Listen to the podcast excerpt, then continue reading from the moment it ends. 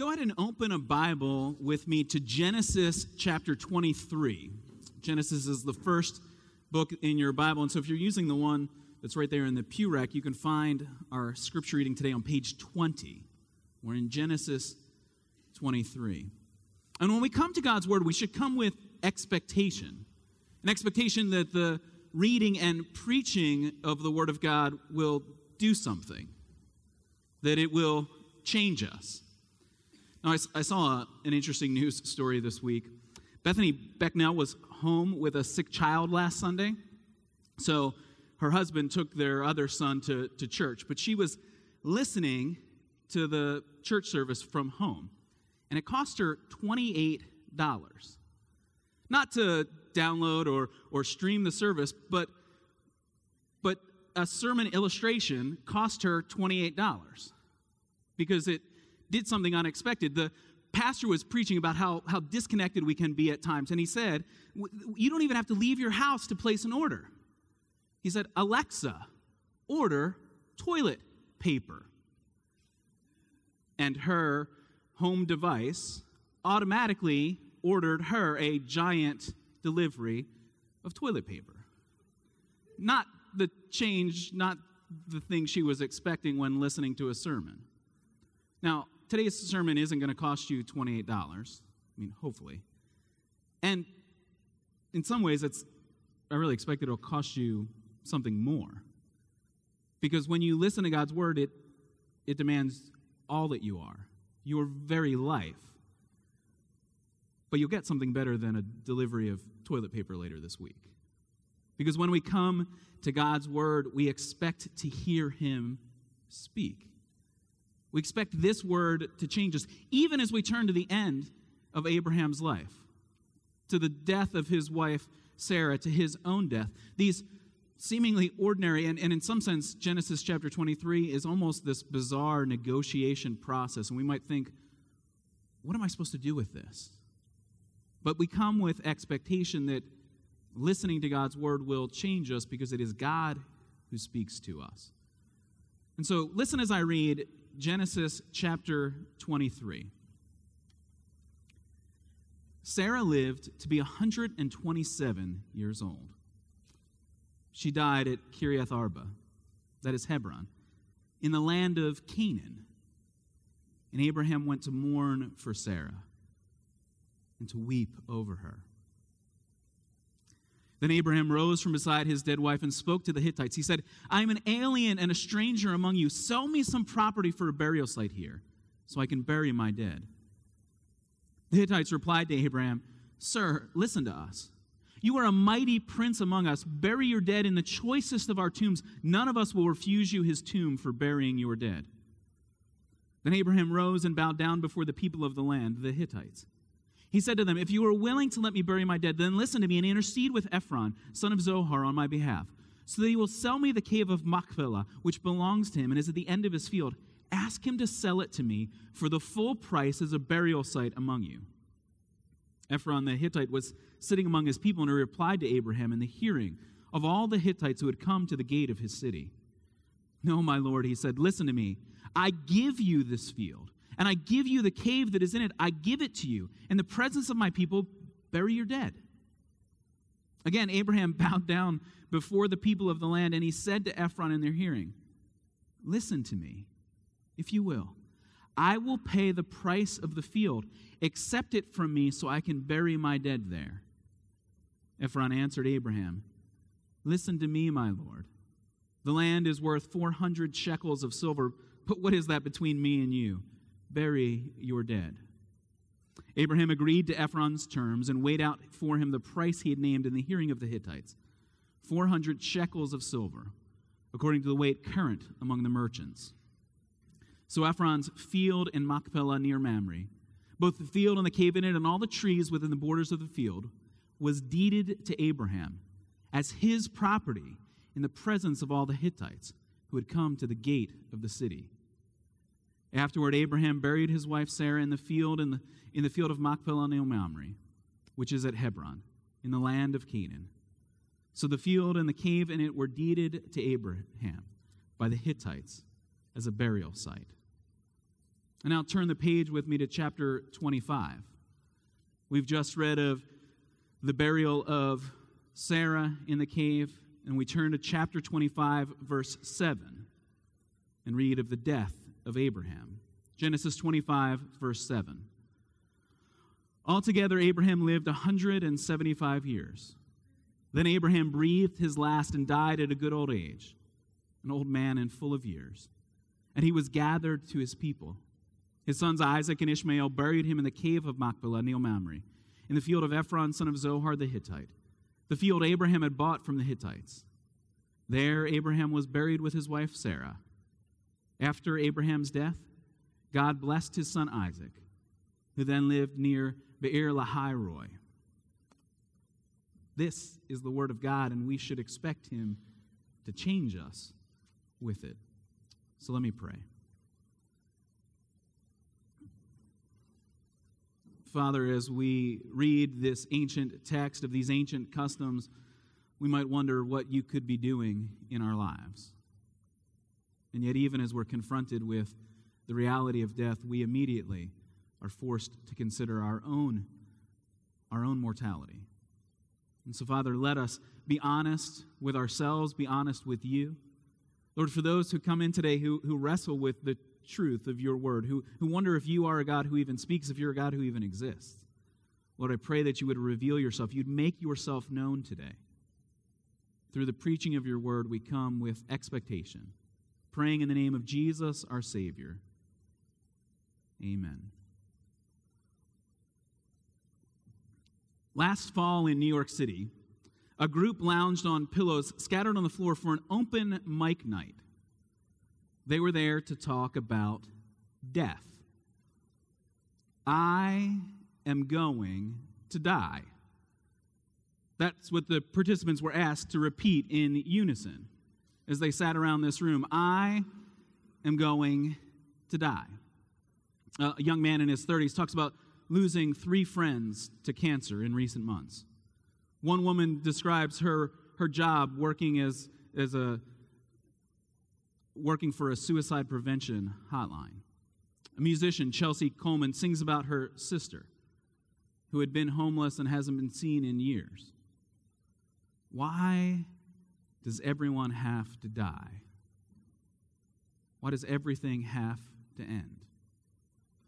This open mic night was, was part of a festival, a festival about death. It was called Reimagine End of Life It was a festival that hosted several hundred events last fall in New York City over the course of a week with thousands of participants.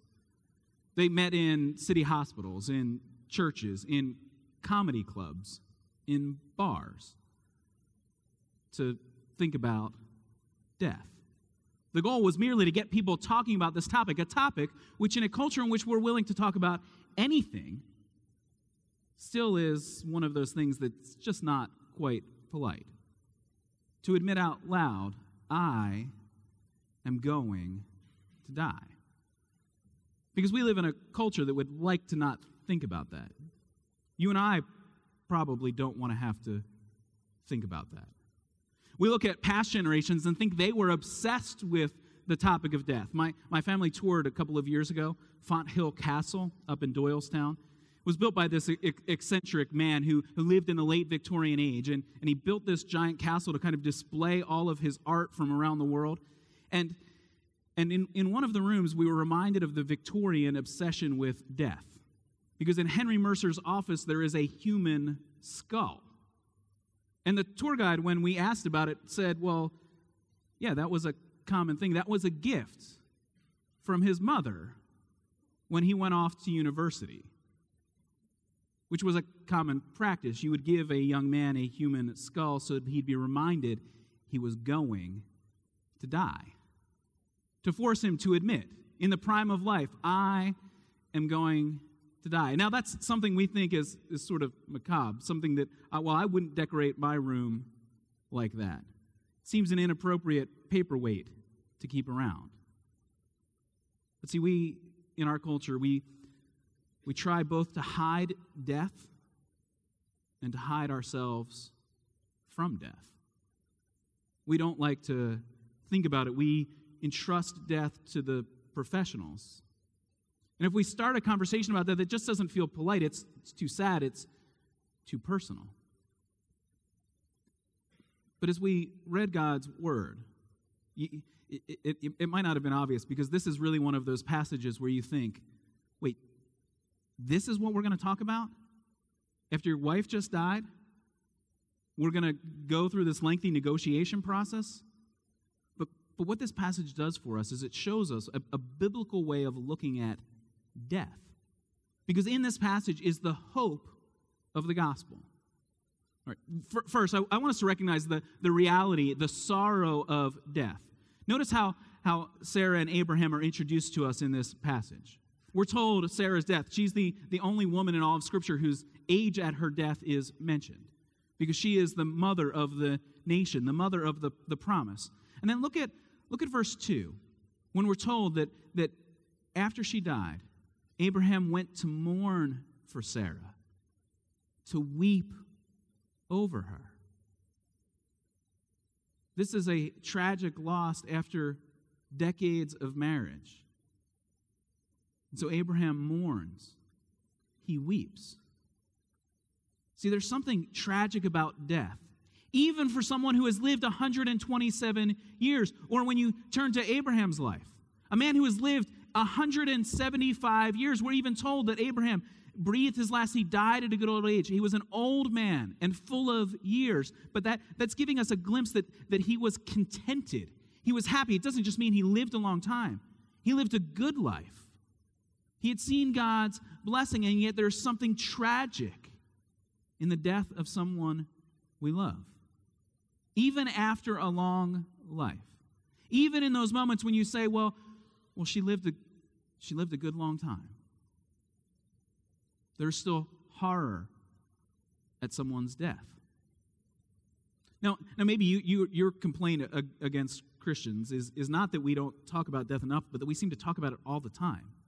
And in like creepy, gory kind of ways, when we talk about the waters of baptism representing the blood of Jesus, when we sing about blood being shed on the cross, that, that we actually seem obsessed as Christians with death.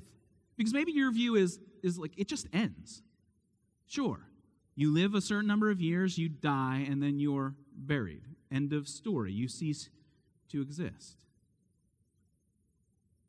And so the sorrow and the sadness that you feel, well, that's the, the loss of someone you loved, but there's no real tragedy in it.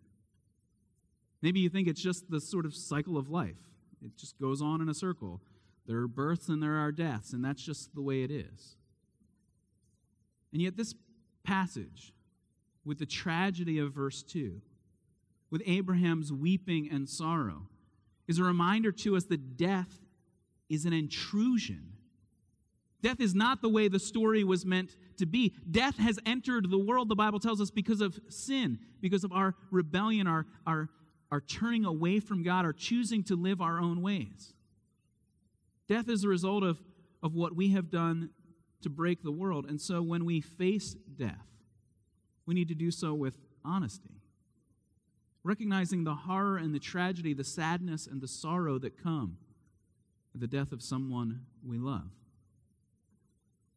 And, and think of, of Jesus when he hears of the death of Lazarus, Lazarus, a, a friend of his. When he goes and he is there with, with the sisters of Lazarus, what does the Bible tell us? In that easiest of all verses in the Bible to memorize Jesus wept. He knows the end of the story. He, he knows why, why John chapter 11 is this great and pivotal moment, and yet Jesus, in the face and the, the, the sadness of death, he is deeply moved, the scriptures tell us. He, is, he, he feels the brokenness and the pain of this world, and so he weeps in the face of death. See, it's appropriate for us to mourn to feel the loss of loved ones who have preceded us in death. And even, and even in these, these passages, we get a glimpse of, of what, a, what a funeral looks like. The body of one we love, there buried in the ground as family gathers.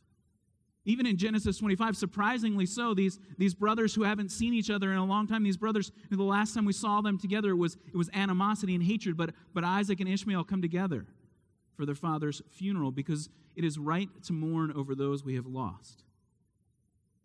And that ache and that sorrow that you feel deep inside you today, even as you think of those that have preceded you in death, that's the appropriate response. And, and, and the, the tragedy is they have preceded you in death. Meaning you know where this story is going. You don't need me to quote you statistics that 2.9 million Americans will die this year. You know it when you read through the obituaries, when you see the tragic news of someone you went to high school with, when you feel the pain and the loss and the sorrow of, of one you love. But the horror is, I can tell you what your end will be. Can't tell you when. But I can tell you the mortality rate for your condition. It's 100%. All of us will die. And so this passage forces us to kind of wrestle with, but, but how do we face death?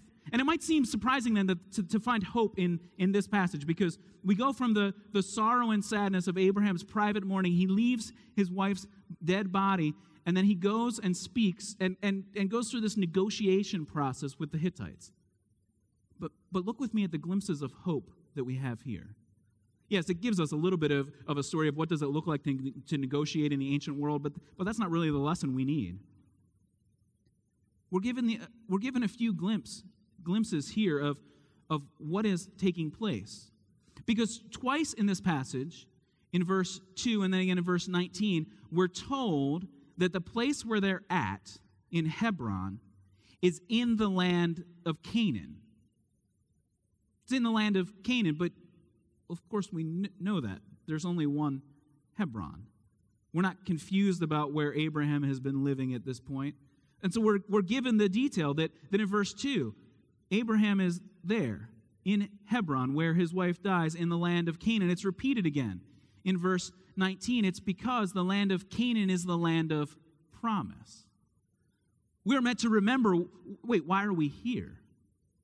We're here because God made Abraham come. God brought Abraham to this place, this place that, that was the land promised to him. It is the land of Canaan, it belongs to another. And so Abraham even admits when he speaks to the people in verse 4 I'm an alien, I'm a stranger among you. He doesn't have any of the, the rights of citizens. He doesn't belong to, to their city. He doesn't belong to their nation. He doesn't even have the right to own property, and so he has to come to them to negotiate. But, but it's interesting that the negotiation doesn't just end with a burial place for his wife. He's not simply trying to secure the rights of burial, a borrowed tomb. He demands that he own the tomb that the land belong to him. See, because this is a glimpse of God fulfilling the promise. What had God said to Abraham? Yes, leave your land, go to this land where you will be a stranger. But God, over and over again in the Abraham narrative, says, This will be your land. It will belong to your descendants after you as an eternal possession. This will be their land. It, it happens not just once or twice, but it's in there when we first meet Abraham in chapter 12. It's repeated in chapter 13, repeated again in chapter 15, repeated multiple times in chapter 17, repeated again for us in chapter 22. This land belongs to you. And yet, up to this point, how much land does Abraham own? None. None of it. None of the promise that God has made to him has actually been fulfilled for him yet. And so when Abraham negotiates, it's not merely so that he can have a place to bury his wife. He gets that in the, in the, the first round of negotiations. You can use any, any one of our tombs, we'll offer it to you. But Abraham demands to own the property. He negotiates paying full price for it, which it's hard to know. I mean, we don't know how big the field was, so we don't know if this was a good price. I also don't know how many how much was 400 shekels of silver really, what was its buying power? I don't know the, the price of a gallon of milk at the time to be able to compare it. So I don't know if he got a good deal or not, but he doesn't, he doesn't negotiate the price down. He merely says, uh, whatever it takes for me to own this land, I want to buy the property. Because this is the first glimpse of the promise of God coming true. We'd seen in Abraham's life the promise that he would have a son a through a miraculous birth that promise has come. The blessings of God are, are, are, we're told, even in chapter 25, the blessings of God fall upon Isaac. After Abraham's death, the, the promise is, is repeated. The promise doesn't end with Abraham, but it continues with his son. And this is the first glimpse of the promise that, that Abraham gets the land that is promised to his descendants. The, his first deed, his first piece of ownership. He's, he's, he's beginning to gather the pieces around the monopoly board of God's promise. He will own it all. And this is what it looks like to live by faith. Trusting God even in the sorrow and sadness, knowing that the promises of God hold true even when we look around us and think, but here, right now, at the death of my wife, I don't even have a place to bury her. You promised me the land, and I have none of it. Because the faith of Abraham is for us a picture of what it looks to live by what it looks like to live by faith, to believe that what God says is true. Turn with me to the to the book of Hebrews. We've turned here multiple times in this series to Hebrews chapter 11. If you're if you're following along in the Bible that's in front of you, turn to page 1192. That's page 1192 in your Pew Bible to Hebrews chapter 11. This is that beautiful passage where we see the, the faith, the, the faithfulness of God shown in the faith that he gives to those who follow after him. We actually last week, in last week's sermon, looked at the faith of Abraham at the, the sacrifice of his son Isaac. But I, but I want us to, to, to look at verses 13, look at verse 13 of Hebrews chapter 11, where we see that the promises that God makes to us are promises that are guaranteed to be fulfilled. But we shouldn't expect them right in this moment. We're people whose faith is forward looking. Listen to, to the way Hebrews describes it. Hebrews chapter 11, verse 13. All these people were still living by faith when they died, speaking of Abraham and Sarah specifically. They did not receive the things promised, they only saw them and welcomed them from a distance and they admitted that they were aliens and strangers on earth. People who say such things show that they are looking for a country of their own. If they had been thinking of the country they had left, they would have had opportunity to return. Instead, they were longing for a better country, a heavenly one. Therefore, God is not ashamed to be called their God, for he has prepared a city for them. Do you see what we're being told? In, in this world, you, you, are, you are a stranger, you are a sojourner, you're a wanderer. You have no permanent possession here. Like Abraham, you, you have, yes, maybe a deed to a small piece of property, but this isn't where you will spend eternity. And that longing you have for something more, for something better, is, is pointing you to the promise that God has already made. That there is a better land, a better country, a better place for us. The sorrow you feel at the death of one you love is a reminder that this world doesn't hold all of the promises for you. The sorrow you feel in this life, the disappointment in this life, should force us back to the promises of God. Can I trust that what God said is true? They're not looking merely for a country on this earth. Abraham had opportunity to travel back. He had the resources to return to the place of his birth. No, the hope that he has is a hope of a heavenly home, a place where he will no longer be a, a sojourner or a stranger, a place where he will belong, a place that will be his possession forever. That's the promise God makes to all who trust him, to those who come by faith, putting their hope in him. And so the reality of death, facing death should, should confront us with a seriousness, a, a, a gospel seriousness about our own lives. Have you put your trust in Jesus Christ? Do you stand like a Hittite wondering if, if your gods have enough power to get you through this life and the next? Do you stand as, as, as someone who says, well, but this life is all that there is? Or do you stand trusting that the God who speaks to us is the God who knows what is good knows what is true. So you, so you might think, but, but how could we ever know? Nobody has ever told us what comes after this life. But haven't they? What would you, what would you need to know what comes next? You would need someone who has been there. You would need someone who understands life after death. And so put your trust in the God who speaks to us. the God who speaks to us from heaven with, with words of gospel hope. And so there's this, there's this gospel seriousness that should confront us, that we need good news in the face of sorrow and sadness. But, but if you're already one who follows after Christ, then this kind of passage, a passage about death, should confront you with a gospel urgency as well. I just told you, you, you, you, I mean, you didn't need me to tell you this. Everyone you know is going to die. Every one of them. The people you love, the people you pray for, they are facing death. Maybe not today. Maybe not tomorrow. Maybe they will outlive me. Maybe they will outlive you. But there's a gospel urgency that you and I have hope that lasts beyond this life. We walk alongside those that, that are facing death without hope. We have words of hope. Will we share it? Or will we think, well, they might think it's a little strange if I bring up death?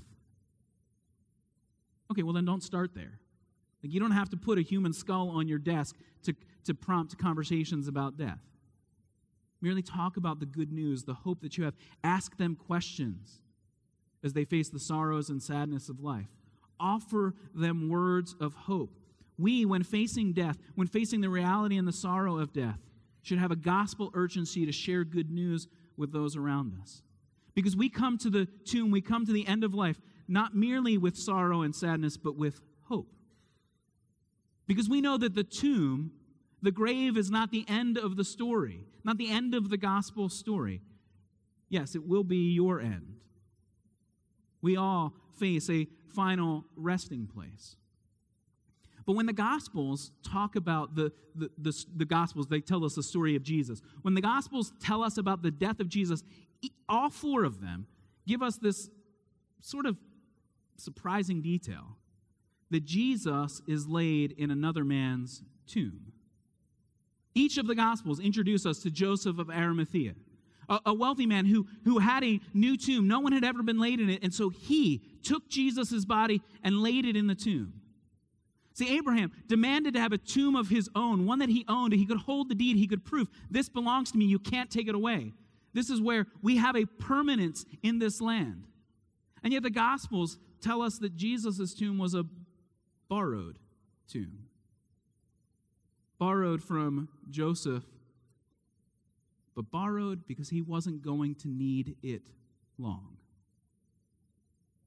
Jesus spends two nights and three days in a tomb, but he is not dead.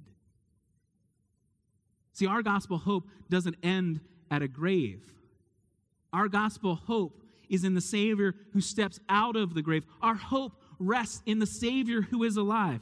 Jesus died for our sins, His blood was shed to free us from the penalty of death. Jesus rose from the dead, He only borrowed the tomb. Our hope rests in the resurrection of Jesus. Jonathan Edwards was perhaps America's most important theologian. He ended his life as the president of the College of New Jersey, which we now call Princeton University. His writings on life and death, on heaven and hell, give us a rich theology, but perhaps the most important words written about death from the Edwards household come not from his pen, but from those of his wife. When she found out about his death, when she had to report it to her daughter, she composed a letter. A letter which, which, which confirms our hope in the resurrection, even while admitting the sorrow and sadness of death. A mother writing to her daughter to inform her that daddy is dead. Sarah Edwards writes, What shall I say? A holy and good God has covered us with a dark cloud. The poetic imagery of the 19th century, a holy and good God has covered us with a dark cloud. But my God lives. My God lives, and he has my heart. The sorrow of those that we lose in death is real. The hope that we have in Christ is eternal. There is hope for us, all of us, as we face death. Jesus shed not only his tears, Jesus shed his blood, and Jesus Christ rose again from the dead. Let me pray for us. Father in heaven, we thank you for the hope of the gospel, the power of your word. Lord, even as we deal with, with these difficult subjects, Lord, I pray that you would comfort those of us that are in sorrow and sadness and mourning. Those of us that think of, of loved ones who have been lost in recent days or in years past. Lord, we feel the, the, the sorrow and brokenness in this world. And so give us comfort in your gospel. Lord, for those who have not put their trust in Jesus, I pray that even now, even as we pray, even as we conclude this service and song, that you would give faith to those who do not yet believe, that they would be able in hope to turn and find forgiveness, to find eternal life in Jesus Christ. And so, Father, we rejoice in the work of Jesus, our Savior, Jesus who died for our sins, Jesus who was raised from the dead, Jesus who is the living and eternal King. We pray in his name. Amen.